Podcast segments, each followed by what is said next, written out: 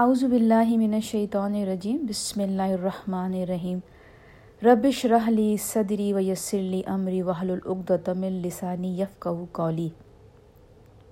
السلام علیکم رحمۃ اللہ وبرکاتہ۔ آج ہم ان شاء اللہ تعالیٰ اللہ سبحانہ تعالیٰ کی مدد سے سورہ آل عمران کی آیت نمبر ایک سو تین کریں گے اور ان شاء اللہ تعالیٰ بہت خوبصورت آیت ہے اور اس میں سمجھنے کے لیے ہمارے لیے چار بہت خوبصورت لیسن ہیں۔ تو ان شاء اللہ تعالیٰ چلیں، پڑھتے ہیں اور اس پہ پھر بات کرتے ہیں۔ سب سے پہلے تلاوت۔ اعوذ باللہ من الشیطان الرجیم۔ بسم اللہ الرحمن الرحیم۔ واعتصموا بحبل الله جميعا ولا تفرقوا۔ واسكروا نعمة الله عليكم إذ كنتم آداء۔ فألف بين قلوبكم بنعمته إخوانا وكنتم على شفا حفرة من النار فأنقذكم منها كذلك يبين الله لكم آياته لعلكم تهتدون اب اس کا ترجمہ ہے، اور مضبوطی سے تھام لو تم اللہ کی رسی کو سب مل کر، اور فرقہ بندی نہ کرو۔ اور یاد کرو احسان اللہ کا جو اس نے تم پر کیا کہ تھے تم آپس میں دشمن، پھر محبت پیدا کر دی اس نے تمہارے دلوں میں۔ سو ہو گئے تم اللہ کے فضل و کرم سے بھائی بھائی۔ اور تھے تم کنارے پر آگ سے بھرے گڑھے کے۔ سو بچا لیا اللہ نے تم کو اس سے اس طرح کھول کھول کر بیان کرتا ہے۔ اللہ تمہارے لیے اپنی آیات تاکہ تم رہنمائی حاصل کرو۔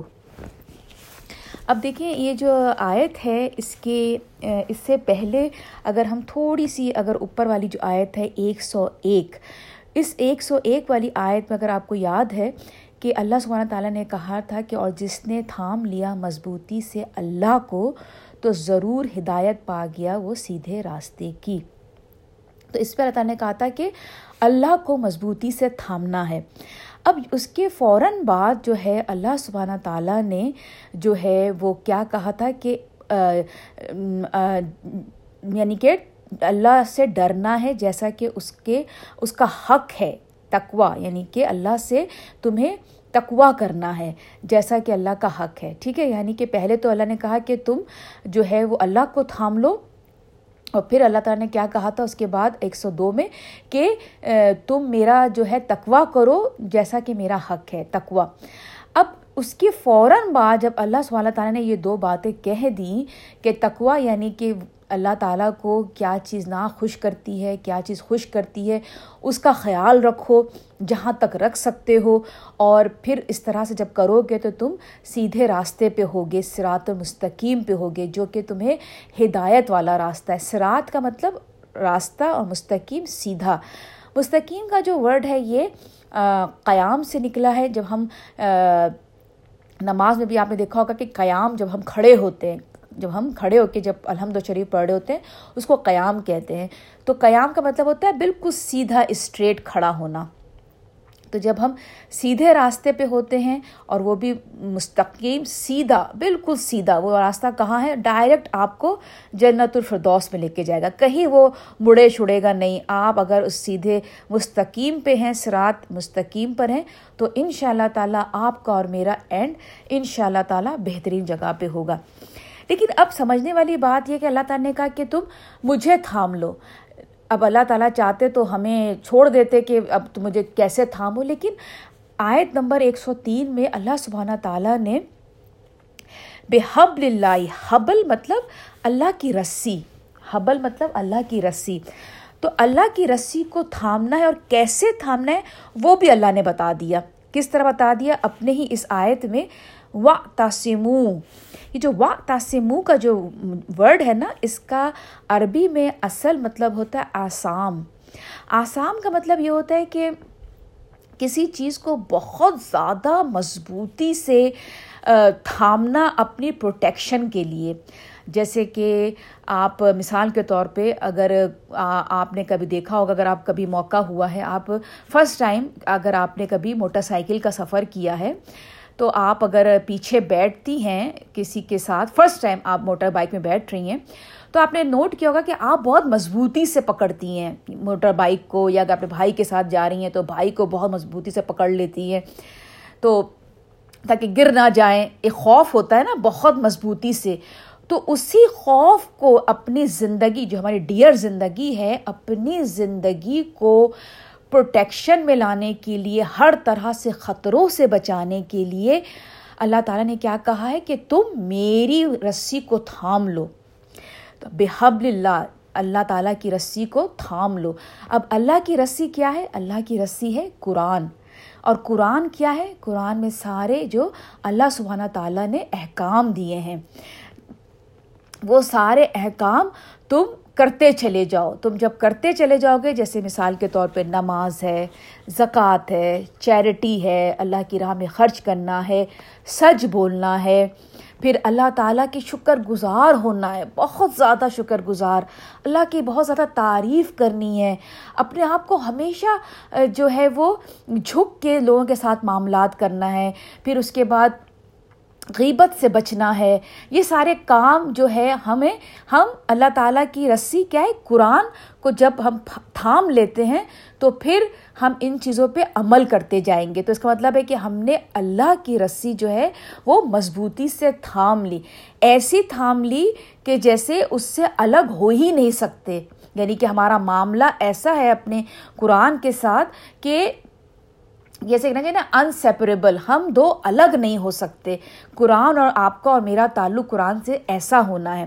تو یہاں پہ اللہ تعالیٰ نے یہ کہا کہ جب تم میری مضبوطی سے تھام لو گے تو کیا ہوگا نا کہ جب آپ نے اور میں نے الحمد للہ جب اپنی اللہ کی رسی کو مضبوطی سے تھامنا شروع کر دیا، اس پہ عمل کرنا شروع کر دیا، تو پھر کیا ہوگا؟ اللہ سبحانہ تعالیٰ آپ کے اور میرے جو ہے وہ پروٹیکشن اپنے ہاتھ میں لے لے گا۔ ہر طرح سے۔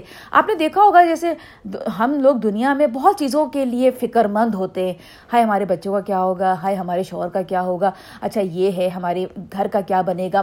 مطلب بہت ڈفرینٹ ڈفرینٹ طرح کی سوچ آتی ہے، فکر آتی ہے۔ ہم بہت زیادہ فکر مند لیکن جب ہمارا، ہم اللہ کو تھام لیتے ہیں نا، صحیح معنوں میں جب ہم اللہ کو تھام، تھامتے ہیں، جس طرح کا یہاں اللہ تعالیٰ ذکر کر رہے ہیں، مضبوطی سے تو پھر کیا ہوتا ہے؟ پھر ہمیں ہر طرح کا فکر، غم، ہر چیز ہمارے دل سے نکلنا شروع ہو جاتی ہے۔ پھر کیا ہوتا ہے؟ اللہ سبحانہ تعالیٰ ہر چیز خود ہی ٹیک کیئر کر رہے ہوتے ہیں۔ آپ کو فکر کرنے کی ضرورت بھی نہیں ہے، بہت دفعہ آپ مانگتے بھی نہیں ہیں اور اللہ تعالیٰ خود بخود ساری چیزیں لائن میں آپ کے کرتے چلا جاتا ہے۔ یعنی کہ ہر چیز آپ کی خواہش کے مطابق، آپ کی سوچ کے مطابق ہوتی ہوئی نظر آ رہی ہوتی ہے۔ کیا اس کا مطلب ہے؟ اس کا مطلب ہے کہ آپ نے اللہ کو تھاما ہوا ہے نا؟ The most most most powerful کون ہے؟ اللہ سبحانہ تعالیٰ۔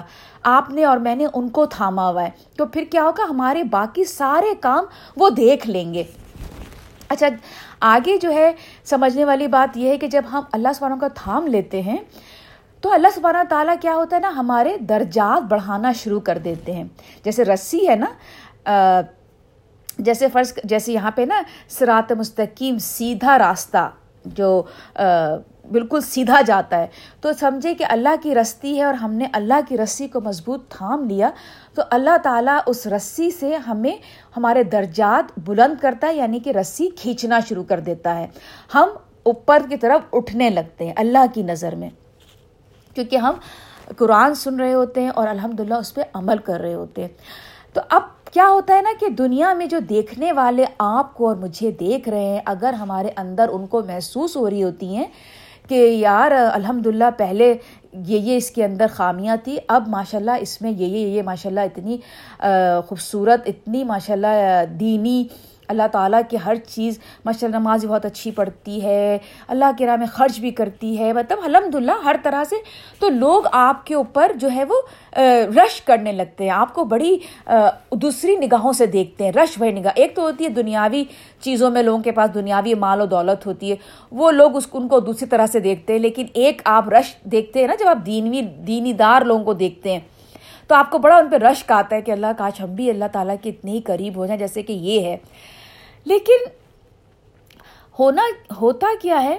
اس وقت اگر جب یہ وقت آ رہا ہے کہ لوگ آپ پہ اور مجھ پہ الحمد للہ اس طرح سے رش کر رہے ہیں، تو اس وقت آپ کے اور میرے ڈرنے کا مقام ہوتا ہے۔ ڈرنے کا مقام کیوں ہوتا ہے؟ اس لیے کہ دیکھیے، جب ہم اللہ تعالیٰ کی رسی تھام لی اور اللہ سب تعالیٰ نے ہمیں اٹھانا شروع کر دیا، درجات بلند کرنے شروع کیے۔ مثال کے طور پہ، ہم زمین پہ تھے، اب اللہ تعالیٰ نے ہمیں اٹھانا شروع کیا۔ اب ہم سمجھیے کہ آہستہ آہستہ آہستہ زمین سے اٹھتے اٹھتے سمجھ لیجیے کہ چالیس ہزار مائلس کے اوپر زمین سے اوپر اٹھ چکے ہیں۔ مثال دے رہی ہوں۔ اب جب ہم یہاں آ گئے ہیں، چالیس کے بعد اور اوپر چلے گئے، سمجھ لیجیے پانچ سو پہ چلے گئے۔ الحمد للہ اللہ کی رضا کے ساتھ اس کو، اس کا دامن تھامے ہوئے آگے بڑھتے جا رہے ہیں۔ یہاں پر جب ہم آ گئے ہیں اتنی بلندی پہ، تو یہاں پر آپ کے اور میرے ڈرنے کا زیادہ مقام ہے بہ نسبت compare to those people, we are, they are just starting, جو ابھی بس اسٹارٹ کر رہے ہیں۔ ہمارا کیوں ڈرنے کا مقام ہے؟ اس لیے کہ سوچیے اگر اتنی اونچائی پہ جا کے میری ہاتھ سے رسی چھوٹی، اللہ کی رسی یعنی کہ قرآن میرے ہاتھ سے چھوٹا، قرآن کا مطلب اس کے احکام، میں اپنے اوپر کبر لے آئی، مجھے اپنے اوپر غرور آ گیا کہ میں کسی کو کم سمجھنے لگی، تھوڑا بھی، کسی بھی طرح کی جو بھی تھوڑی سی بھی لرزش سے میرا ہاتھ چھوٹا، تو بتائیے کہ میں کتنی برے طرح سے گروں گی زمین پہ۔ یعنی اس سے کہیں زیادہ جو لوگ ابھی اسٹارٹ بھی نہیں کیا جنہوں نے اپنے سفر نیکی کا، ان سے بھی زیادہ تکلیف مجھے ہوگی۔ تو جب اللہ کا یہ تو ہم بہت دیکھتے ہیں کہ ہاں الحمد للہ جب سے اللہ کے راستے میں آئے ہیں، اللہ تعالیٰ ہر چیز خود ہی سنبھال رہے ہیں، ہر چیز میری الحمد للہ لیکن اس پہ بہت زیادہ ڈرنے کا بھی مقام وقت ہوتا ہے کہ بہت کیئرفل ہو کے آپ کو اور مجھے چلنا ہے اللہ کے راستے پہ، کہ ایسا نہ ہو جائے۔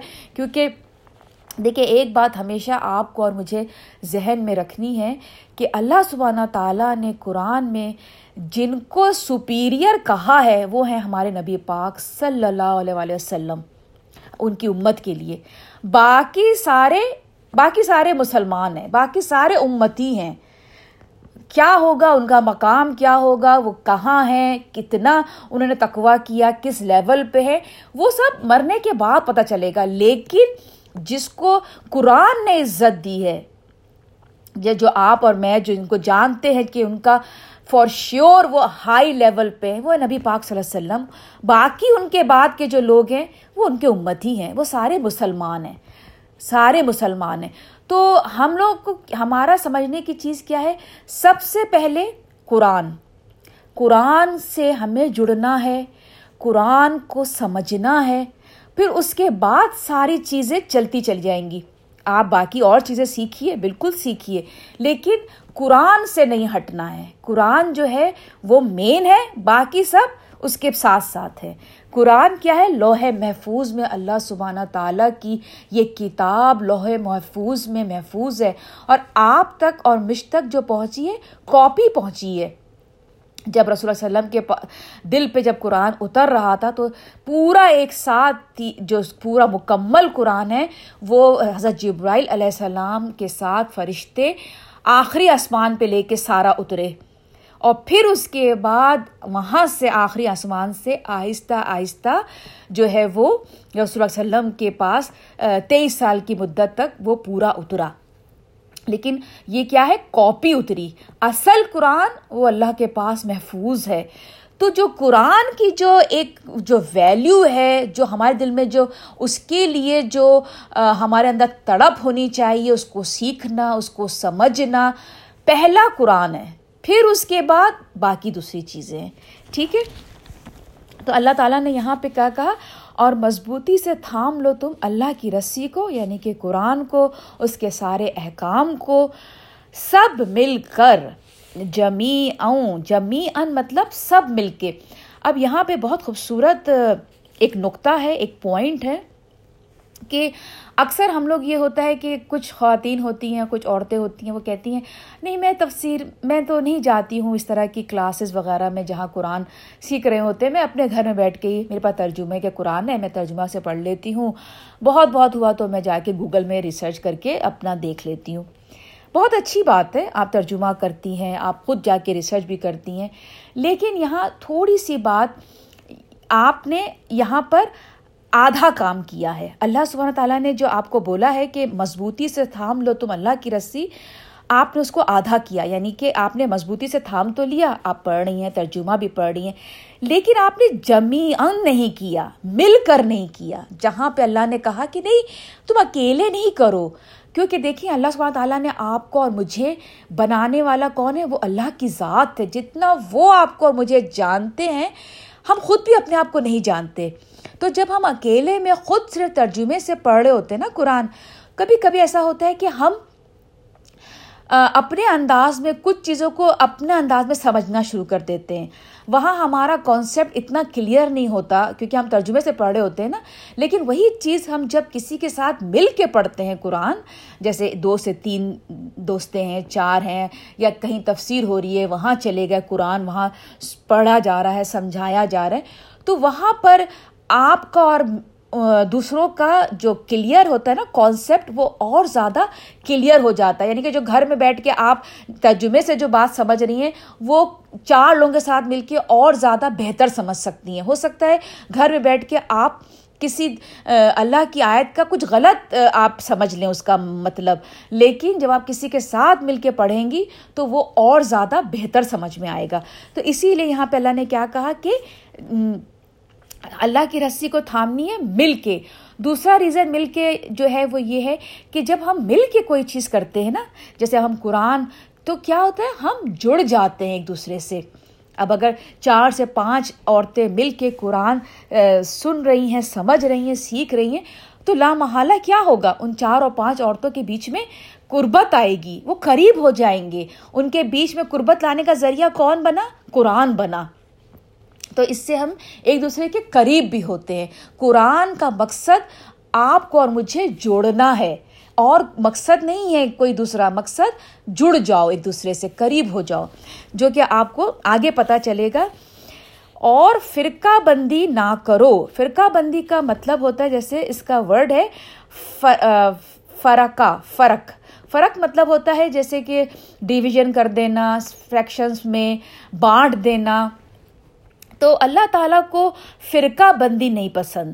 فرقہ بندی کا مطلب کیا ہوتا ہے کہ جیسے آپ، جیسے اگر میں اور آپ بات کر رہے ہیں، ٹھیک ہے، تو میں اپنی اور آپ کی کامن چیزیں جو ہم دونوں ایک جیسی کرتے ہیں یعنی کہ آپ اللہ پہ ایمان لاتے ہیں میں بھی اللہ پہ ایمان لاتی ہوں، آپ نبی پاک وسلم پہ ایمان لاتے ہیں میں بھی ایمان لاتی ہوں، آپ نماز پڑھتے ہیں میں بھی پڑھتی ہوں، آپ زکوٰۃ دیتے۔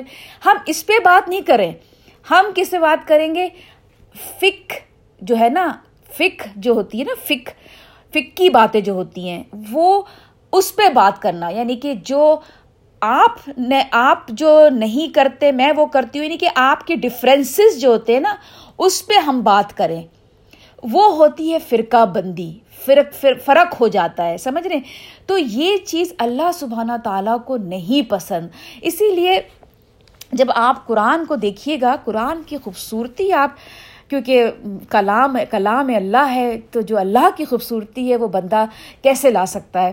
تو اللہ کے کلام میں جو آپ، جب بھی آپ قرآن میں دیکھیے گا، جب بھی مشرقوں کے ساتھ اللہ سبحانہ تعالیٰ نے مخاطب ہوئے، جب ان کو کسی بات سے وارن کر رہے ہیں، ان کو ہدایت دے رہے ہیں، تو ہمیشہ ان کی کامن جو اولڈ اینسسٹرس تھے، جیسے حضرت ابراہیم علیہ السلام، ان کا ذکر ضرور کیا۔ یا جیسے اہل کتاب میں حضرت موسا حضرت عیسیٰ کی جب ان سے جب جوش اور کرسچن سے کوئی بات کر رہے ہیں، جب ان کو کوئی پروف دینا چاہ رہے ہیں اللہ سبحانہ تعالیٰ، ہمیشہ حضرت عیسیٰ اور حضرت یعقوب علیہ السلام یعنی کہ حضرت موسا علیہ السلام، ان کو فوراً لے کر آئے۔ کیونکہ جب آپ اور میں ہم کامن گراؤنڈ پہ بات نہیں کریں گے نا، تو اس سے کیا ہوگا؟ دیکھیے جب آپ اور میں جب ہم بات کرتے، ضروری تو نہیں ہے کہ میں آپ کو تفسیر جو کرا رہی ہوں، تو اس میں آپ ہنڈریڈ پرسینٹ میری ہر بات سے اتفاق کریں ایگری کریں۔ نہیں، یہ نہیں ہو سکتا۔ کبھی کچھ میں ایسا کہوں گی کہ وہاں پر آپ ڈس ایگری کریں گے میری بات سے۔ نہیں، مجھے نہیں لگتا۔ میں ایگری نہیں کرتی اس بات سے۔ تو کوئی بات نہیں، بالکل آپ کا حق ہے۔ بالکل، کیونکہ یہاں آپ کا ہو سکتا ہے، آپ نے جس سے سنا ہے اسکول آف تھاٹ آپ کے دوسرے ہیں، میں نے جہاں سے سنا ہے میرے۔ لیکن اس کا مطلب یہ نہیں کہ ہم قرآن سے ہٹ جائیں۔ صحیح ہے نا؟ اس کا مطلب یہ نہیں، ٹھیک ہے، آپ کو میری تفسیر نہیں سمجھ میں آ رہی، کسی اور سے آپ تفسیر سنیے۔ مطلب قرآن کو نہیں چھوڑنا ہے، سمجھ رہے ہیں آپ؟ تو یہ جو ہمارے یہاں جو فرقہ بندی جو ہوئی وہ فرقہ بندی کیوں ہوئی؟ کیونکہ ہم کامن بات جو قرآن کرتا ہے، ہم نے اس سے ہٹ کے ہم چھوٹی چھوٹی جو، جس پہ قرآن نے بات نہیں کی، جو دوسری کتابوں کے تھرو ہمیں ملی ہے، ہم نے اس کو ایک بہت بڑا پوائنٹ بنا کے اپنی زندگی کا اس پہ زیادہ ہم نے فوکس کر لیا۔ مثال کے طور پہ، ایک چھوٹی سی مثال دوں گی، شاید بات زیادہ سمجھ میں آئے آپ کو۔ نیل پالش لگا کے نماز نہیں ہوتی۔ یہ ایک بہت کامن سب کے سب کو یہ کامن سی بات ہے، پتہ ہے، ٹھیک ہے؟ اب اس کے بعد میں یہ نہیں کہہ رہی آپ کو کہ یہ ہوتی ہے یا نہیں ہوتی۔ یہ میرا میرا کام اس اس پہ بات کرنا نہیں ہے۔ میں صرف آپ کو مثال کے طور پہ یہ بتا رہی ہوں۔ ٹھیک ہے؟ اب ہوا یہ کہ ایک خاتون ہے، نماز پڑھ رہی تھیں۔ ان کے برابر میں جو خاتون تھیں عورت تھیں، وہ نیل پالش لگائی ہوئی تھی انہوں نے۔ ٹھیک ہے؟ اچھا جیسی نماز ختم ہوئی تو انہوں نے کہا کہ آپ کی جو ہے وہ آپ نے نیل پالش لگائی ہوئی ہے تو آپ کی تو نماز کمپلیٹ نہیں ہوئی، نہ آپ کا وضو کمپلیٹ ہوا، نہ آپ کی نماز ہوئی، تو آپ یہ کیسے کر رہی ہیں؟ اچھا آپ یہ بتائیے کہ کیا اس خاتون کو یہ پتہ ہے کہ جب وہ نماز پڑھ رہی تھی، جو نیل پالش والی اور عورت جو نماز پڑھی تھی، اس نے کتنا خوشو اور خضو سے نماز پڑھی ہے؟ کتنا وہ کانسنٹریٹ ہو کے نماز پہ اپنے اللہ کے ساتھ ہم کلام تھی۔ یعنی کہ اس کی وہ نماز اللہ سبحانہ تعالیٰ کو کتنی پسند تھی، کیا وہ یہ جانتی ہیں؟ نہیں جانتی۔ لیکن انہوں نے کیا کیا؟ بلکہ اس کے برعکس ہو سکتا ہے جو وہ خاتون جو تھیں، جو کہہ جو کہہ رہی تھی کہ انہوں نے کیوں لگایا ہے نیل پالش، ہو سکتا ہے وہ اپنی نماز میں سارا وقت یہ سوچتی رہیں کہ اب جلدی سے میں نماز ختم کروں اور یہ جب نماز ختم کرے تو میں ان کو نیل پالش پہ ایک لیکچر دے دوں کہ نہیں بھائی، آپ کی نماز پوری نہیں ہوئی، نماز جو ہے وہ نیل پالش ہوتی ہی نہیں ہے۔ یہ کیا ہو گیا نا؟ یہ ایک فک کی بات پہ انہوں نے، یہ ایک فک کی بات ہے نا کہ یہ جو ہے ایک آپ قرآن میں تو اس کا کوئی ذکر نہیں ہے نا؟ قرآن میں تو یہ نہیں ہے۔ قرآن کیا کہتا ہے؟ قرآن جو ہے وہ کیا کہہ رہا ہے؟ وہ یہ کہہ رہا ہے کہ دیکھو، نماز پڑھو، خوشو اور خضو کے ساتھ قائم کرو نماز۔ اور نماز جو ہے وہ تمہیں پاک کرتی ہے۔ نماز جو ہے تمہارے اندر صبر دیتی ہے۔ اللہ سبحانہ تعالیٰ براڈر وے پہ جا رہے ہیں۔